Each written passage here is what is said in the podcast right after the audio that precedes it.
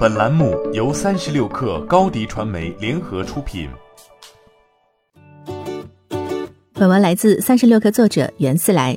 四月十四号，苹果对外宣布其供应商去年使用清洁能源的数量增加一倍，尤其在中国，加入苹果清洁能源计划的供应商增长近百分之七十五。几乎所有总部位于中国的供应商都承诺只使用清洁能源，数量达到五十五家。在全球范围，苹果有两百一十三个供应商使用清洁能源生产苹果产品。国内供应商如电路板制造商 M F L E X 在江苏的工厂，裕彤包装在广东、河南和江苏等地。目前苹果和供应商投资的清洁能源达到了四百六十四兆瓦。苹果自二零一五年就推出供应商清洁能源项目，当时的计划是到二零二零年为供应链带来四千兆瓦的清洁能源项目。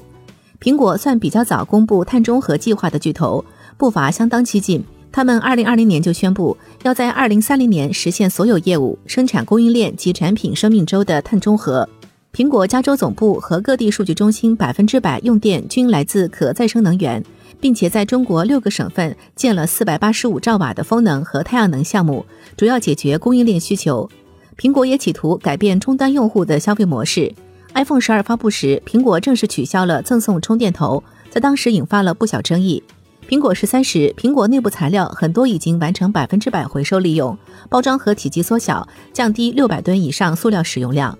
这些当然是积极的尝试，也给其他公司做出了表率。谷歌、微软、亚马逊、星巴克等互联网及传统行业公司都开始重视碳中和议题。但需要注意，这毕竟是个全球性问题，尤其这些跨国企业都涉及大量海外分支和供应链，其发展的节奏并不相同。除了苹果和互联网企业之外，对传统跨国龙头来说，实现碳中和会更困难。你的视频营销就缺一个爆款，找高迪传媒，创意热度爆起来，品效合一爆起来。微信搜索高迪传媒，你的视频就是爆款。